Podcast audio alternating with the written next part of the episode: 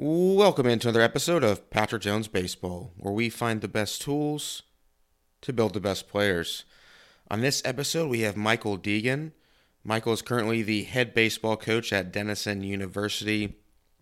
We talk about, you know, how do you go about recruiting at Denison, which is a Division three school, knowing who you are, the importance of having values, leadership, building relationships and uh, having you know really good conversations with players and coaches and how to find your own voice and how powerful that can be too. Uh, some of the things we also get into we talk about team bonding fall ball how to deal with failure. I think one of the things that i really like and i've been following michael online for a while is you know he has a newsletter. He puts out great content. You can follow him on twitter at coach deegan. And i like that he puts himself out there and on the internet talks about what he values, what he's looking for as a coach at Denison University, and I think it's really cool just to be able to get in, um, you know, just inside access in a way to what a coach is thinking on a daily basis. So if you head to his website, coachmikedeegan.com, make sure to sign up for his newsletter. He does a great job putting out awesome content there and um, something that I look forward to reading too. This episode is brought to you by Driveline Baseball.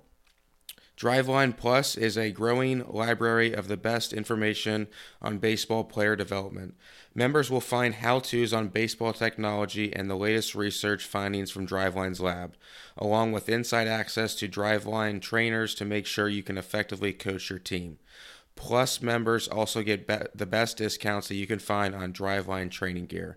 Listeners of this podcast can get $25 off their first year of Driveline Plus using the coupon code Jones25. That's Jones25 for $25 off your first year of Driveline Plus. Go to drivelinebaseball.com slash plus to learn more.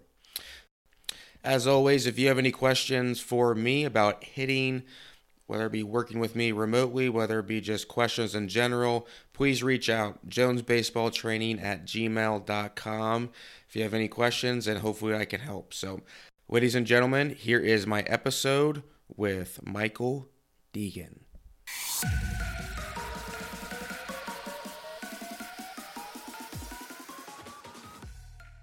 All right, we now welcome on Michael Deegan. Michael, appreciate you coming on the show today.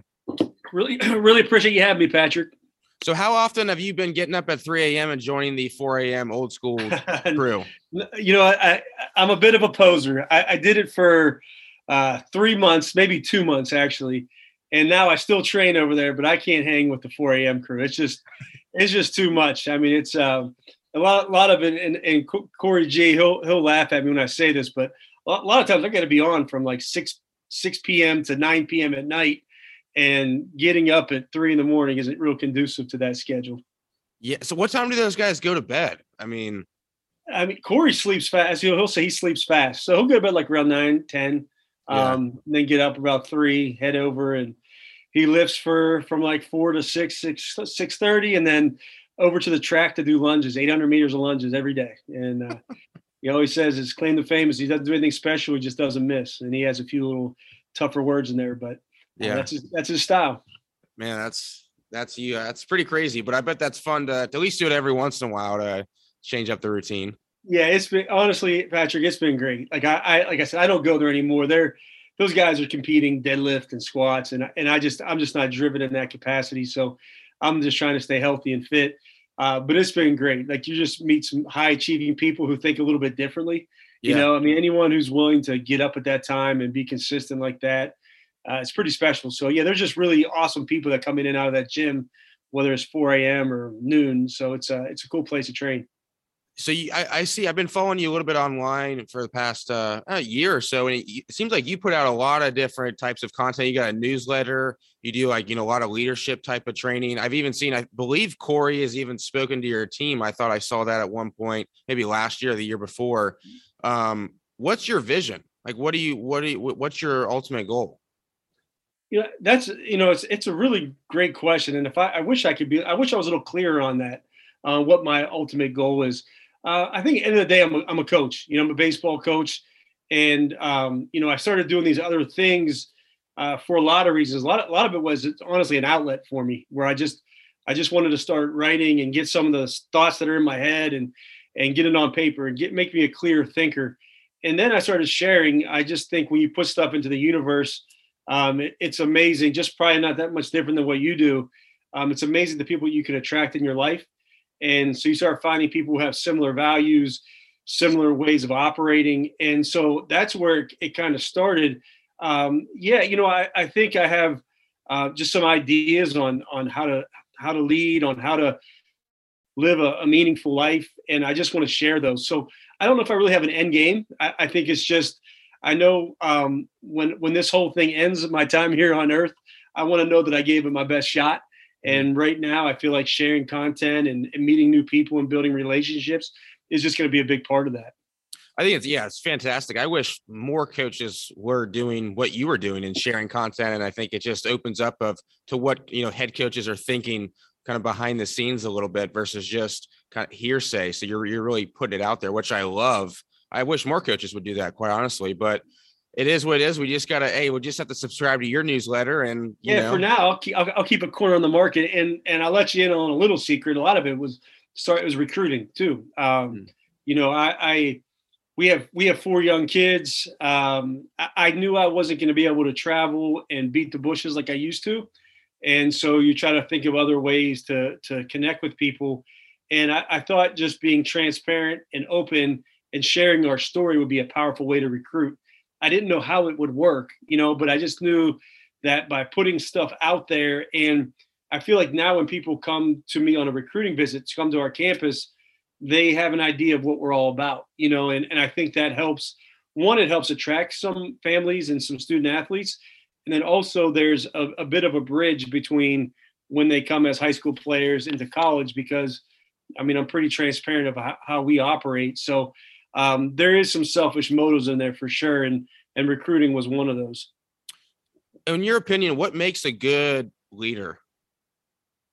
I, I, think it's some of those words I just said. I mean, I, I think you when you think about leadership, um, I, I, think people who can find their own voice and find their true self, I think is is something that's really really powerful. And and we can kind of gloss over that statement, but in order to know who you really are, that takes a ton of reflection. So it takes a ton of re- reflection and thinking. And and I know one of your previous guests, Mike Gervais, talks about it all the time. But there's there's different ways to do that. One is through writing, right? One is through mindfulness, sitting by yourself and and, and spending some time in thought or prayer. And then finally, it's, it's having great conversations and building relationships with wise people. And when you have that kind of background of reflection and trying to get to know yourself, then you know what your values are, right? So once I know what my values are, then you start attracting people around you. So from a leadership standpoint, if I know who I am, I know who my values are, then I can start kind of communicating that vision, singing it into the world. And then it's amazing the people you attract, right? So I think, you know, uh, and then obviously around there, there's going to be some kind of shared purpose. Like, what are we trying to achieve? And that crystal clear clarity, which I don't have when, you ask my, my vision, where am I going with this? I don't have that, but I think I do when it comes to, to running our program of trying to think about where we want to go. And then from there, like I said, knowing yourself, we've been able to attract coaches and players that have a similar set of values, and it makes it a lot easier to operate. What if they what if they don't have similar values? Well, I think that's a, that's a really good question, and I think uh, one one I think values are are you know I, am I'm, I'm pretty flexible within those values, um, meaning like I I know how I operate, and I think what I said earlier about uh, being very transparent. The writing I do, if you sit across from me on a visit, um, we talk a lot about these things, like what we value. I say I've been doing this for probably whatever eight or nine years now. I would say to every family, I'm probably the only per- coach that's going to talk about this, but I want you to hear the things that we value here. And then I go into it and I say, look, those things you don't have to buy in completely with this, but if, if they don't resonate in some way, this is probably going to be a bad fit. So we do a really good job, and I, I just gave myself a pat on the back there of trying to be open and honest, and then not and then avoiding that problem that you just described, right? Like if if the values are if it's if it's a work in progress, it's one thing. But if you're so far unaligned, it, it really just makes for a lot of headbutting and it's just not going to work out. And I've I've said all along, Patrick, that you know, we just want to find good fits for kids. Like I, I don't we don't we don't negatively recruit. I, you can go to a rival of ours. It doesn't really matter to me. We just want to be, find find a good fit. So we just try to be as transparent as we possibly can on who we are. And then I think that system has created uh, some synergy in attracting people who want a similar experience. How often do you change your tactics when it comes to uh, coaching your team, right? Based on certain personalities, does that bring out different a different type of, of coach in you and, and how you go about saying things or your tone of your voice or anything like that? Yeah, to me, that's that's the essence of coaching is what you're what you're describing. That's the art, you know. And you know, in baseball, we, we you know the data driven approach has become so so so paramount, and it's it's been great. I mean, no no one baseball person can deny that guys are throwing harder now. They're hitting harder. They're faster. Um, you know, we're we're um, positioning defenses better from the knowledge we have. So all that, I'm not anti. This isn't a dinosaur comment, but at the end of the day, it's about connecting and it's about trying to read and feel people and trying to be a people mover, right? As a, as a mentor of mine says, trying to move people in the right direction. And that's where you're switching your style up, right? Like you're you're constantly trying to just figure out how we can best impact the team in this individual. So I would say I'm constantly learning, I'm constantly reading the room, I'm constantly thinking about how can we get the most out of this group. So I mean, I, I would say it's it's yeah. I mean, I, we're definitely not a program that's that's fixed in stone. I mean, we're trying to to move and shake and, and change just about everything we do outside of the values, right? We try to keep those those core values at our essence, and then the communication, everything else, we try to we try to switch up and be as effective as we can. Yeah, I mean, with when this episode airs, let's see, a couple weeks ago, I guess we'll uh, pretend like we're going back in time. Is you know had Joe Ferraro on, what technically, as we're recording this, is this week's episode, but one of the things that I, I, was thinking about when we were doing the episode is like, you know, you really don't see, you see all these coaching clinics and all this type of stuff for the new technology and how the body moves and all this stuff for that.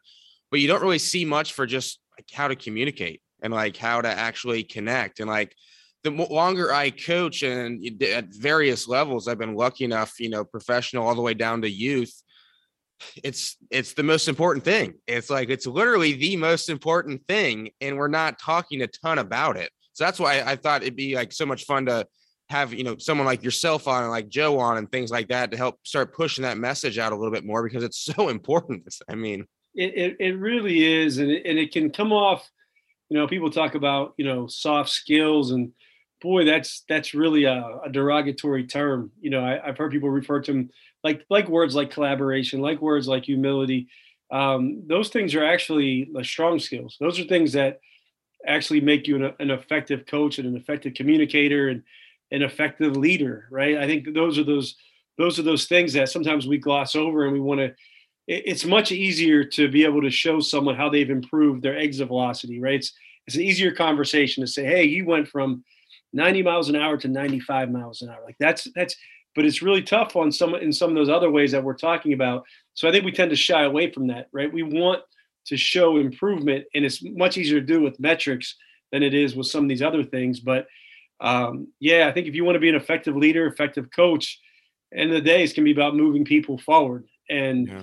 that's where you're going to have to use those skills that that Joe is is so so special with. Yeah, yeah. If you can't quantify it, it seems that some people just kind of ignore it. But I hope I'm praying that that that turns around a little bit, and I think it, I think it is. I think yeah. it is. I think every I think everyone's like anything's everything's a balancing act right now. I think we needed that shift, right? We needed the shift from baseball being a little bit archaic to you know where we are now. But I think people are also now realizing just what you said that you yeah. know, you're coaching human beings, and and human beings have problems, and it's not input equals output, right? Like there's there's all kinds of things that come along with that. So I do think we're starting to see a shift, and just like anything else, we tend to we tend to to balance out over time. So I, think the game's in a great place, and and I'm I personally am so thankful for some of that technology that's come along because I think um, you know I, have seen great jumps in in our players from it. So. Um, I'm definitely someone that embraces it, but I also understand, like, and, and a lot of it too, Patrick, is where my skill set lies. Like yeah. my skill set lies yeah. in, in, in that other area, so I tend to lean into that. I got a I got a, a interesting question for you. All right, especially since you're a head coach. When I was, we were talking about Googins. Scott Googins is now head coach at University of Cincinnati. I played for him at Xavier. Each year when I was at Xavier, he was a head coach. We would have Hell Week, And I know this is like frowned upon now. I, I God forbid you do this online and, and say something about it. And from a physiological standpoint, it doesn't probably make a ton of sense, right? Because you're not running sprints and all this stuff. But the years that I finished that, well, the first year I didn't, but the rest of the years where I finished that, like I, I was such a more confident person and player because I knew I completed that thing and I, I, had worked hard for it and all this stuff. And yeah, I didn't make my 60 time any faster, but it made me a better baseball player because I became more confident because I achieved that. What's your take on on the hell week type of training? Because I I kind of think there's actually some merit to it. Yeah, you're you're you're uh, you're speaking my language, and and I can hear your internal wrestling match, just like we all have um, yeah, look, I came, you know, I played at Marietta College in late 90s, early 2000s, and, you know, we ran, like we ran. It was like um, just distance runs, like you go out on the road and run. And it makes no sense baseball wise, right? There's no, we, we now know science shows that it's not going to make you a better baseball player. But boy, I tell you, there were there were times where you know you would you would rally upon those what you put your body through, um, and it, it, helped become a galvanizing force for a team. Um, and I think that's a lot of it too. I, I where I, am always concerned, and I, I, have to watch what I say here because, you know, if it, you know on social media you get killed for it because you know never run a foul pole, never. Um, I, I don't know. I just I think sometimes we're, we're you know if you're going to train Mike Trout, that's probably a bad idea. Um, you know, a finished guy, someone who's close to the finished product but at, at, a young age, sometimes you you know you're you're you're building a little bit of resilience. You're building a bit of uh, of mental toughness. Of of there's something about taking a, a run that, uh, and I see elite pitchers do it too. I'm, I'm I don't want to quote, but I, I, remember I think it was I think it was Scherzer I saw. But anyways, some people just like it to just just to go and it helps with their mental state as well. So. Um, we don't we don't do any of that anymore. I think there's just I think I'm just concerned with pushback and liability that that's probably not worth it for us. Um, but I, I'm with you in the fact that I still have a have an internal wrestling match with it. When I see people say never, this is so stupid. I'm like, I don't know. I I, yeah. I, I think there's some people that that really credit some of their their toughness, their inner fortitude, and um, to some of those things. So, like I said, I, I'm I'm I'm aligned with you perfectly. I know it doesn't make sense but boy, I miss some of that stuff as yeah, well. That's I, I really do too. I just I remember the feeling of accomplishing it, and uh, man, it's just as an individual and as a friend. I'm look there's as as a, as a teammate. I think there's look there's something about you know uh, playing baseball at Marietta College where you ran up and down Euclid Hill five times, and there's a bond. Like anyone who's played four years there, you you kind of look at, at each other and go, we did something that they didn't do, right? It's like yeah. the 4 a.m. crew. You don't need to lift at 4 a.m., but there's something that you you move a little bit differently when you were up at three and you got your workout in and you're driving home and it's still dark and you got your shower and the rest of the world's still sleeping and you've done all this like there's an advantage. Now yeah people can say sleep's more important. We you know we can go to ad nauseum with this but i do think as an individual yes. And there's also this like I don't know. It's uh, a, a, lineage, a legacy that we're a little we're a little different than everybody else. Like yeah, yeah. we know things that you don't know, and I think there's right. something powerful about that. What about uh team bonding and you know that type of a thing? I mean, is that something that you put an emphasis on or put together like some sort of like activity to help with that, or is that something that's just more organic? For me, it's organic. I, I, think there are there are ways. Like I mean, there are ways with that that team bonding. People do a great job with. Um, I, I I just speak for us that at the core, uh, I would say I always tell our, our guys this, but our greatest competitive advantage we think is our relationships and the joy that we try to play with. Right. That's that's kind of that's kind of our thing. So if if I make that statement, then then team bonding, team chemistry have to be really important so it, it is organic. It's it's it's the way we move and operate in meetings. Like we do a lot of a small group work when we're trying to work out on a problem, um, trying to pass uh, the the authority or decision making from the coaching staff to the players. Like we're really trying to get the buy-in. But that's our form of team bonding. You know what I mean? It's not yeah. trying to whatever you know whatever trying to solve some problem as a team. We don't we don't do a whole lot of that. And once again, there's nothing wrong with that. That's just how we, we don't choose to operate that way but I would say that the relationships, the chemistry is something that I, you know, me as the head coach, I'm constantly trying to create those moments where we can build on those on those things. What what does your guys' fall, for example, look like? Like fall ball, guys start rolling in. Like, is there a have you? I, I assume that it's changed a little bit over time with player development and some of the other things you you now are know about. But like, what does fall ball look like for you guys? Yeah, so one of the one of the the biggest limitations of small school Division three baseball is our exposure to our athletes. So we only get 16 days in the fall, as as the rule oh, currently wow. sits. We're hoping that switches here pretty soon. Um, fingers crossed. I think it's it's a rule that needs to change. But but for us, for our 16 days, uh, we're gonna play on. We're gonna play probably three of those four. We, and we're gonna play three of the four days of the week. We get four days a week, and we're gonna play usually double headers on three of those four days. Um, here's here's my thing, Patrick. I I I think the the lowest hanging fruit for us is is teaching winning baseball. And and once again, I'm going to get killed for this, but uh, I feel like kids come to us now. They they have a hitting coach, they have a pitching coach, they have a strength coach, and that's great. And I almost view those people now as subcontractors for us.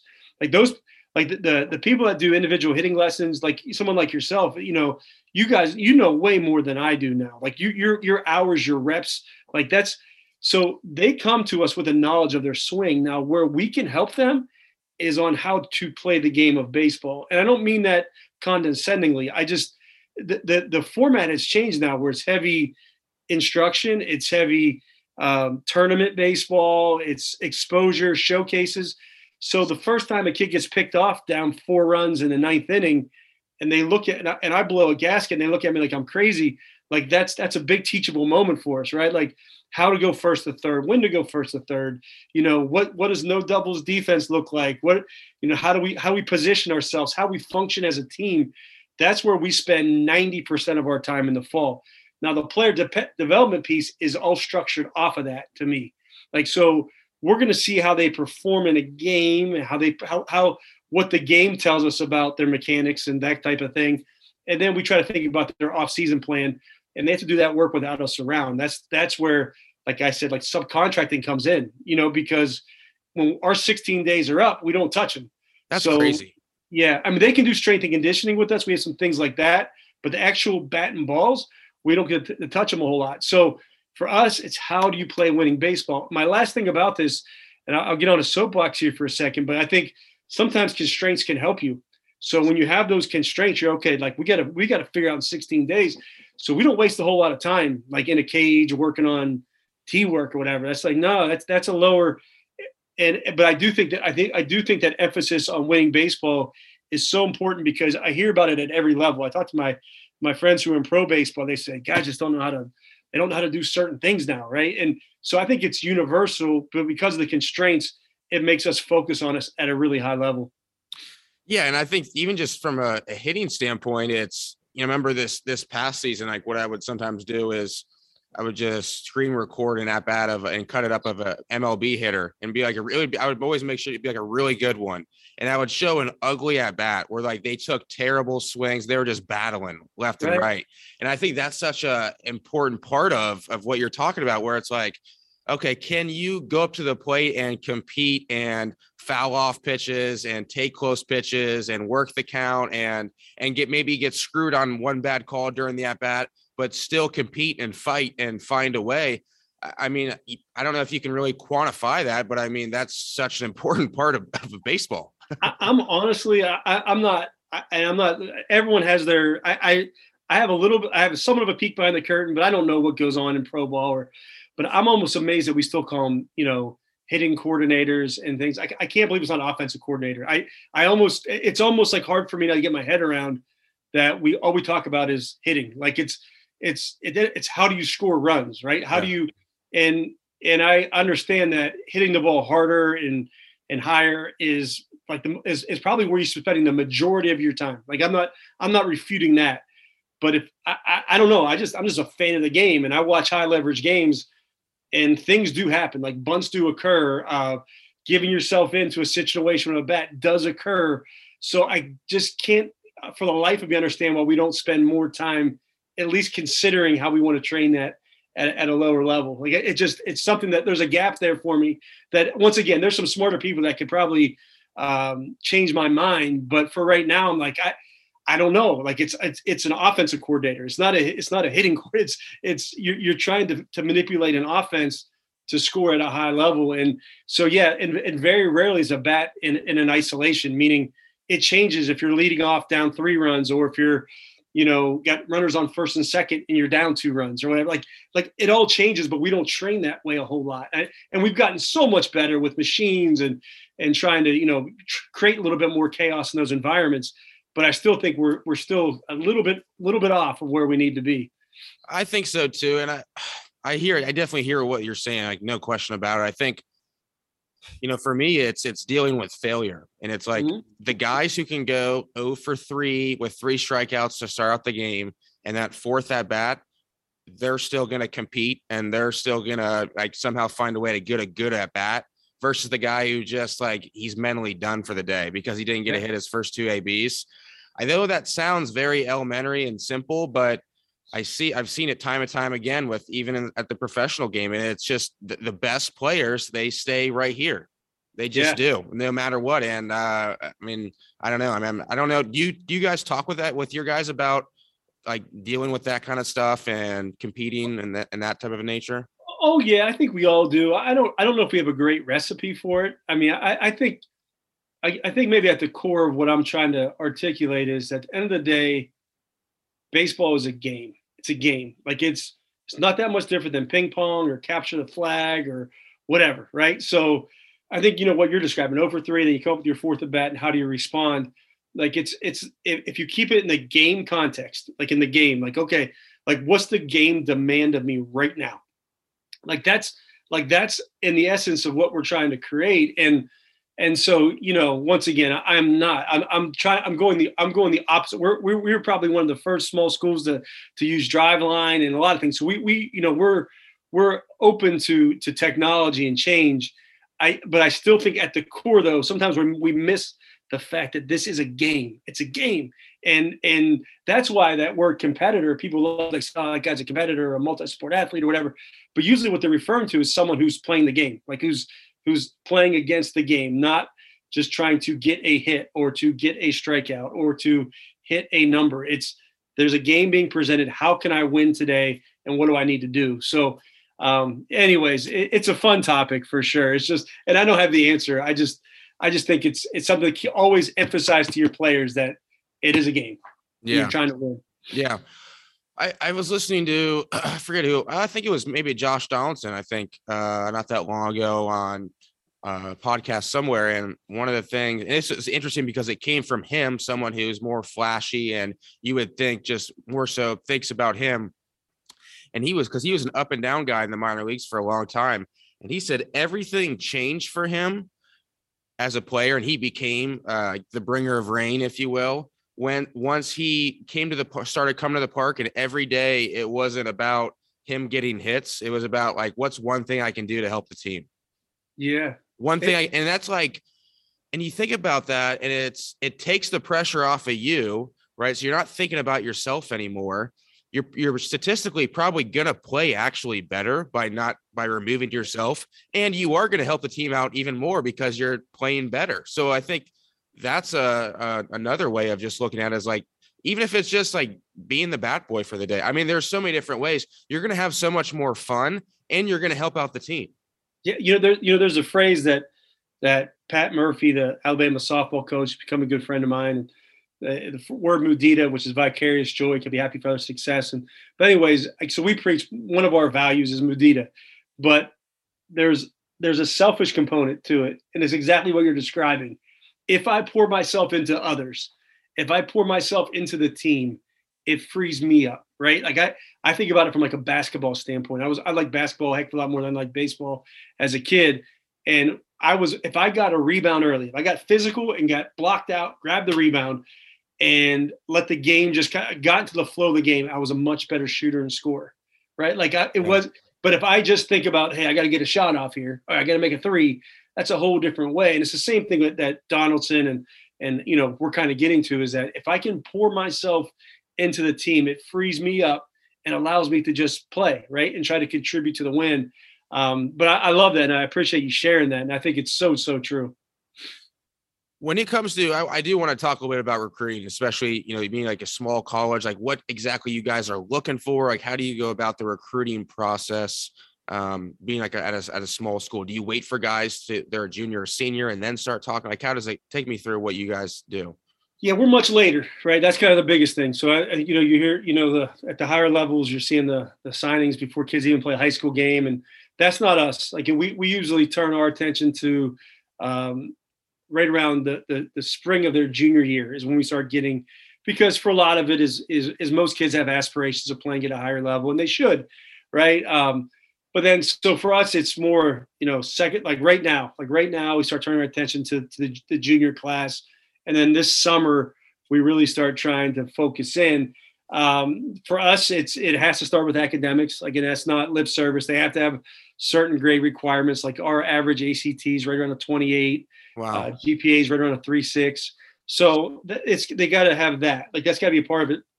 And then there has to be a skill set that that matches the, the type of play that we want to be able to play. So that skill set doesn't have to be there yet, but that word projection, like we have to look and say, hey, we want to we want to play on a national level. Can this kid does this kid have the skills that it would take to play on a national level? So those are kind of your foundational things.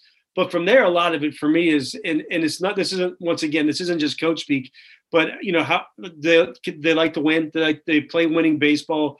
Are they a great teammate? Um, you know, can, can you get a sense that they really enjoy playing the game or are they going to a dentist chair? Are they playing baseball? You know, I think yeah. those are the type of things that, that you look for. And I don't want to, you know, those are, those are the higher level things but I also don't want to gloss over the fact that you have to have good grades. And you have to be pretty skilled to do it.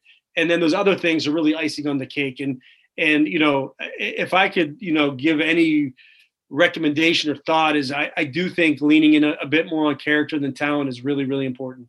Um, I can't tell you how many guys that over the years that the the, the, the big recruit, the one that we think is going to be the great player, doesn't play very long or doesn't end up being that great. And some kid that maybe you undervalued end up ends up becoming really good because the one thing that we can't really determine is how important it's going to stay to a kid like how like how because you know that i mean if, if they're willing to if they have a baseline and they they're willing to stick with it and get better and get better and get better um, man you know you don't really want to put a ceiling on a kid that can that in that in that regard. Well it helps out your current team so much more too in that in that chemistry aspect of it. I remember you know, this past year we had a, a Jordan, I, I, won't say his name actually, but well, we had a particular player, one of our, our, prospects, and he he was the leader. And I at the time I didn't really even like really know it until he got promoted to high A, and then it stuck out like a sore thumb. I was like, whoa, we don't have like this is crazy. We don't have our, our leader in there. Like nobody's talking. Even just simple stuff like the trash wasn't being picked up after the game.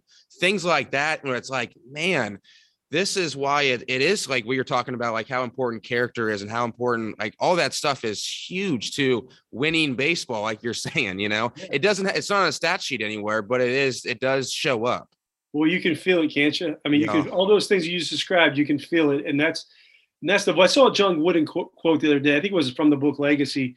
Our seniors read legacy over the break and i'm kind of staying up to speed with it. And it was a john wooden quote where it said um, a, a player a, a, player who makes others great is much better than a great player. So, mm-hmm. something something I butchered that a little bit, but like that person who can make others great is going to help your team a lot more than just a great player. And I, I realized a long time ago, you know, that it's it's much easier to be a great player on a bad or average team than it is to just be a solid contributor on a really good team, right? Because if I'm if I'm just going for myself then. Like that, if I, you know, you can do that. You can have a high batting average on a team that goes five games below 500, but to be on a team where every at bat matters, and you got to give yourself up sometimes, you got to sit sometimes. There's internal competition. That's really hard. But the ones who can really thrive, I think, are the ones that are special. You know, so I do think leaning into that character, that DNA, and and there's no quite exact recipe for that, other than that is some feel and some intangibles. I do think that's a really, really important part of all of this. Well, it's the Derek Jeter effect. I mean, you see this on time with the everyone rips on him. Oh, his defense was so bad, this or that. He, you know, yeah, you know what? Maybe it was, but man, that guy earned his money by making everyone around him better. And I talked to our the manager I was with this past year. His name's Dave Anderson, and uh, the All Star game, he was with Jeter, and he was he was a third base coach for the Rangers. And he said like he is the nicest guy like you would ever meet in your life he goes, I have one jersey hung up in my house. I've been professional baseball for 30 years. It's Derek Jeter's jersey.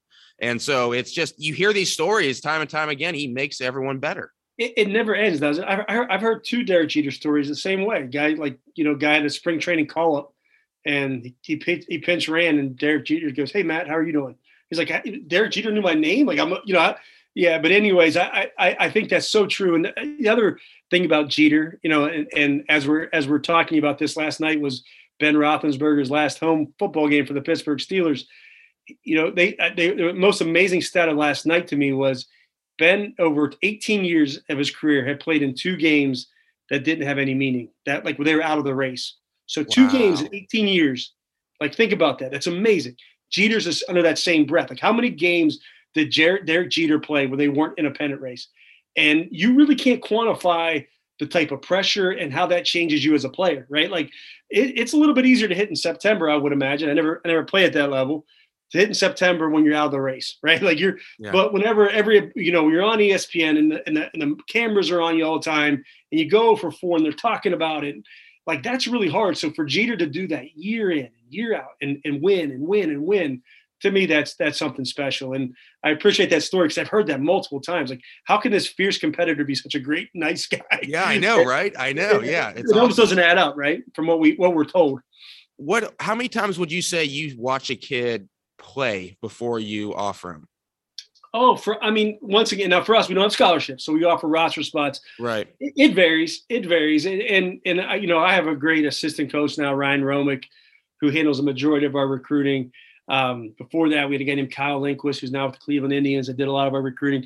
So I, I really lean on those guys. They, they, um, you know, it would be it would be completely arrogant of me to to try to go in there and make decisions. I think they know what our program's all about. Um, they can get a sense um, from, like I said, like the skill standpoint.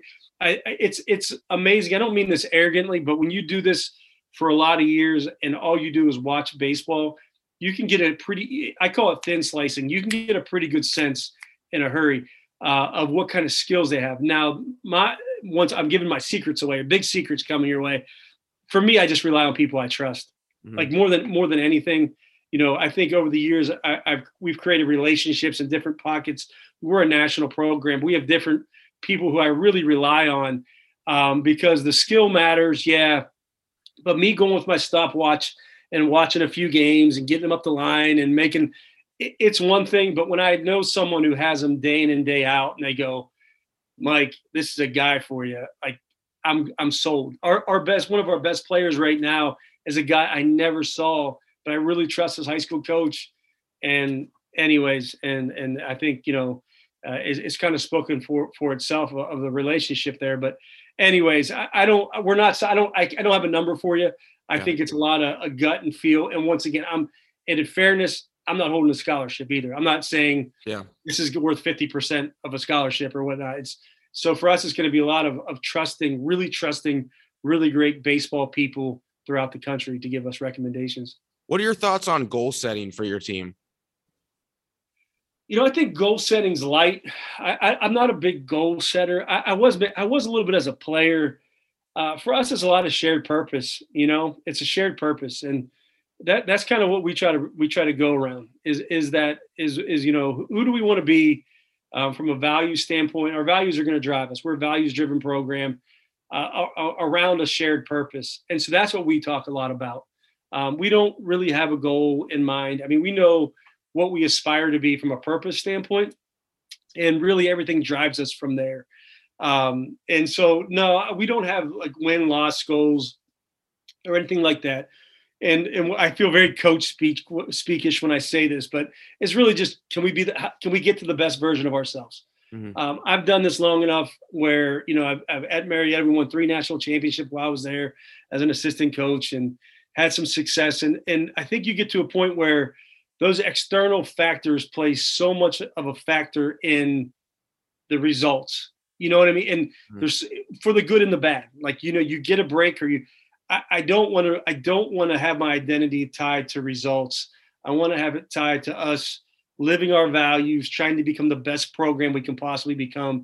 And if we do that, I, and I mean this from my heart, Patrick, I can put my head on a pillow at night and go, we gave it a, we gave it a whirl, you know, yeah, and then we'll recalibrate and see how we can do better in the future. But um, that's where we spend most of our time, not really on goal setting. Yeah, I love that answer. That's it, and it makes sense. I mean, there's a lot of things outside of your control when it comes to wins and losses, and geez, I mean, that's a whole nother episode in and of itself. it, it, it, really is. And, and, and I, and sometimes when I say that, I almost, you probably can hear my voice. I kind of pause because I think we're, yeah, I mean, we're, it's a results driven business in some ways, you know, but I, I don't know. I, I, hope that doesn't make me sound like less of a competitor or anything like that. It's not meant to be that way. I think we're pretty competitive people here, but I, I just don't want to live that way. I, I just, yeah. I just, I just don't, you know, there's, there's so many factors, especially at the small school level. There's, you know, yeah, I mean, we, we're we're very academically driven, so we we don't get as much time on the field as some other places. So, but but can we be the best version within the parameters we have? Can we do the most we possibly can there? If we tap that out, I'll feel pretty good. Michael, just specifically as a coach yourself, like you specifically, what's one thing over your entire coaching career that like you look back, you're like, ah, I wish I I probably shouldn't have done that. Oh, and maybe man. maybe that's a bad question in the no, sense no, it's not like, a bad question. Okay, because like you, uh, yeah. I, I, don't have an answer. I don't have an answer for one thing. I, I would say, like when I first started head coaching, I, I think it, it, took me a little while to come into myself. Meaning, I, played for um, a legend. I played for a guy who, who was Division three coach of the century, and it, it, it, was a whole different time back then. I mean, he he wrote he had a lot to do with writing the, the, the collegiate rule the rule book, and I mean he was he was the guy, right? And but he was really uh, very very very very disciplinarian, uh, you know, authoritative person. Coach Brewer, who's at Marietta now, is not is not like is not like Coach Schaly was, but he's a much more aggressive guy. He's from Baltimore City you know and i almost felt like i had this blueprint for what success looks like and there was no arguing it right? Like the wins of that programs jump out um, but it wasn't me. And i think if i if i could give anybody advice i think you see that a lot of times like with bill belichick assistants right? Like you oh, go yeah. on you try you try to be bill belichick somewhere. It's not like you got to go be you into that new context that new environment. So I think if I, I don't want to say it's a regret, I think I had to go through some things. I had to go through a transformation but at some point, you got to lean into like, it, kind of right where we started with what being a good leader is. You have to do that internal work and say, okay, who am I? Like, what do I value? And then from there, you can show up as your best self every day. And I don't know if I did that early on. I think I was trying to be something that I thought you were supposed to be as a coach. And it's freed me up in a lot of ways, Patrick. A coach isn't supposed to write and share and share a blog, right? Like a coach isn't supposed to like like all these things that I do they, they, can get made fun of by baseball people. I, I have my I use my, my air quotes here if you're if you're listening, um, but I don't care because that's who I am, you know. And it, it's allowed me to live a little bit freer, coach a little bit freer, and lead a little bit freer. Well, Michael, I hope you I hope you never stop doing uh, the newsletter and, and blog and that thing. I think it just it's so cool, and I think it's really good for the game, honestly, of baseball. Just to, as I said earlier, just get some insight into what a, a head coach is thinking and going on through your mind, and just the inside look at your program. I think it's. I mean, I can tell you, I'll never say anything. I'll I'll continue to hype it up. Appreciate it. And, and, and, here's and here's the other big head fake with it, Patrick, is that because of doing that, I've met people like you and yeah. other people who, um, yeah, you when you put your ideas out there, people will poke holes in them, right? Yeah. Like that's yeah. the other thing. Like that's that's that that's the to me like if I I didn't know this was going to be the case, but by sharing my thoughts, it's exposed me and it's opened me up, and I've I, I've been vulnerable so then people will get vulnerable with me and they'll share, right? And so um, yeah, I, I maybe have the the courage to write the first thing and put it out there, but then the response I get is is amazing. And by response, I don't mean people tell me great job. I'm saying the response and saying, hey, have you read this? You ought to think of this. Uh, I don't love what you wrote there, and, and it challenges my line of thinking. So it's made me a lifelong learner. Like where, and I can tell you're this way as well.